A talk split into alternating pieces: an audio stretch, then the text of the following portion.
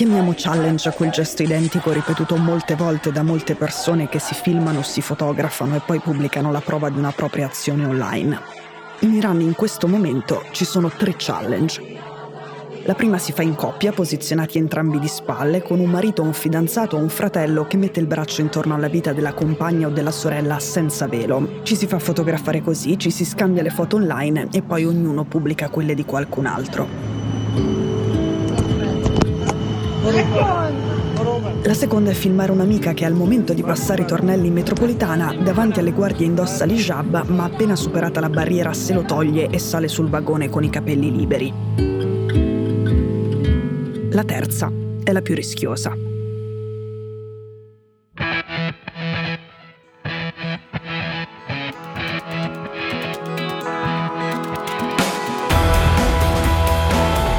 Sono Cecilia Sala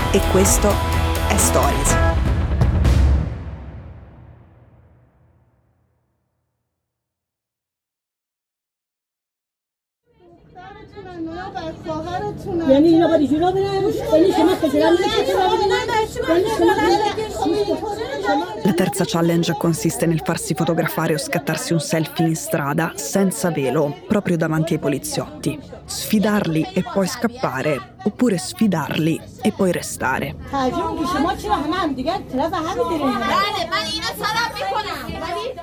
In Iran non ci sono più i grandi cortei nelle strade, ma dalla capitale Teheran alla città conservatrice sacra di Mashhad fino alla provincia del Kurdistan a nord-ovest del paese, la protesta non è finita, si è trasformata. Qui c'è una manifestante che spiega come. Le chiusure totali o parziali della rete internet decise dal governo non si verificano più da un bel po' e le iraniane usano gli smartphone per filmarsi e postare gesti individuali che, raccolti poi tutti insieme sotto uno stesso hashtag, diventano una sfilata piuttosto imponente di migliaia di donne non velate.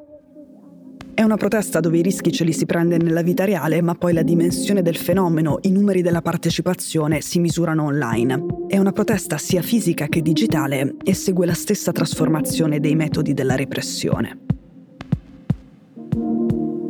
Il capo della polizia Ahmad Reza Radan, che è stato nominato solo quattro mesi fa anche con il compito di fronteggiare il movimento Jin Jian Azadi, Donna, Vita, Libertà, il 15 aprile ha detto che per far rispettare l'obbligo del velo servono meno poliziotti e più tecnologia. Da ora in poi, dice Radan, le donne e le ragazze non conformi. Saranno identificate dalle telecamere a circuito chiuso presenti in ogni angolo a quel punto riceveranno una notifica. Se poi insistono a non indossare l'hijab, verranno multate. E se in auto non si coprono la testa, l'auto verrà confiscata.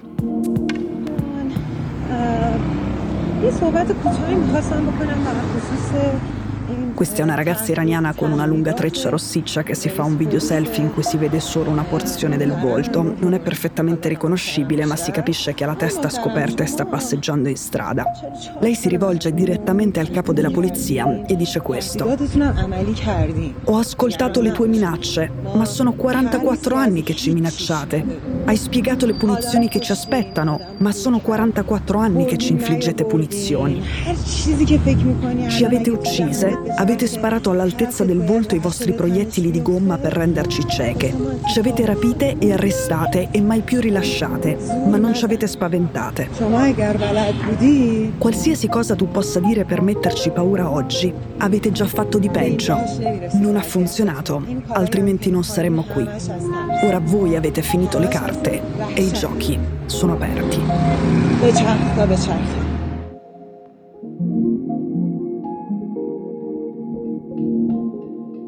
A Teheran negli ultimi sette mesi le ragazze che non portano il velo sono diventate decine di migliaia, in alcune zone della città sono la maggioranza. La Repubblica Islamica ha comprato dispositivi e competenze sulle telecamere intelligenti dalla Cina, soprattutto da una società che si chiama TND, che è leader per la videosorveglianza collegata agli algoritmi e ha sede a Tianjin, a sud-est di Pechino. In realtà il programma di controllo del dissenso, studiato in collaborazione con i cinesi, è cominciato due anni fa, ma è diventato famoso lo scorso agosto quando, per la prima volta, un ufficiale di Teheran ha ammesso la presenza degli occhi per controllare le donne piazzati in giro per la città, piazzati in cima agli sportelli dei bancomat e persino in cima agli scivoli per bambini nei parchi giochi. Questo programma ha subito un'accelerazione a partire da metà aprile. Così gli uomini hanno cominciato ad andare in giro loro con l'hijab sulla testa come forma di protesta. La scorsa settimana è stata chiusa una libreria storica della capitale perché aveva venduto libri e riviste a ragazze senza velo. Lo stesso è già successo con negozi di dischi, di vestiti, caffetterie, hotel, sale giochi e banchi del bazar. Il capo della polizia Radan dice che chi istiga a non coprirsi è più colpevole delle donne stesse non è chiarissimo a cosa si riferisca nello specifico, ma pare che intenda nella categoria i proprietari di quei locali. Praticamente punire le donne non funziona, allora adesso l'obiettivo è punire chi con loro è solidale e farlo cedere, fare in modo che le ragazze restino di nuovo sole, come non lo sono più da sette mesi.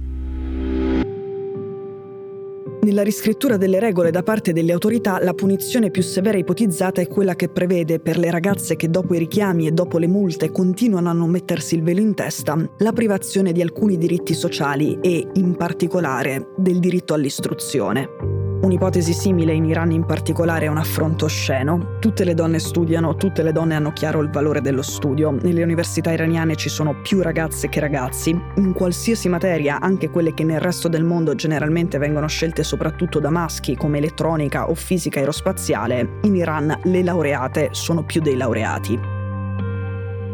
È una proposta spaventosa e ha provocato un fatto nuovo. Ha indignato anche Sakineh Sadat-Pad, una politica conservatrice e la consigliera del presidente conservatore Ebrahim Raisi. Lei ha deciso di esporsi, di farlo in pubblico per dire che infliggere una pena simile alle ragazze che non portano l'hijab è sia incostituzionale che assurdo, che è un danno all'Iran e che la loro violazione delle norme non può essere punita con nostre decisioni illegali, non islamiche e irrazionali. È la prima donna del governo a indignarsi per una mossa contro le donne del governo. Il fatto è che da settembre le autorità iraniane si sono divise spesso su come reagire a un movimento di protesta senza precedenti e noi qui ne abbiamo parlato spesso. È un fatto interessante perché incrina al sistema classico della repressione che per altre proteste più piccole in passato è rimasto compatto. Le ragazze ribelli sono troppe e il consenso alle punizioni brutali, anche tra chi le dovrebbe applicare, è scarso. Oggi il capo della polizia ha bisogno della tecnologia. Gli umani non gli bastano più.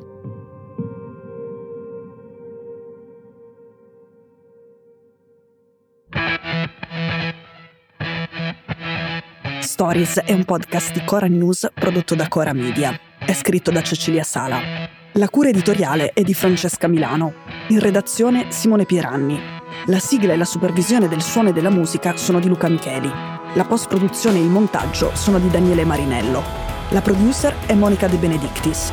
Le fonti dei contributi audio sono indicate nella sinossi.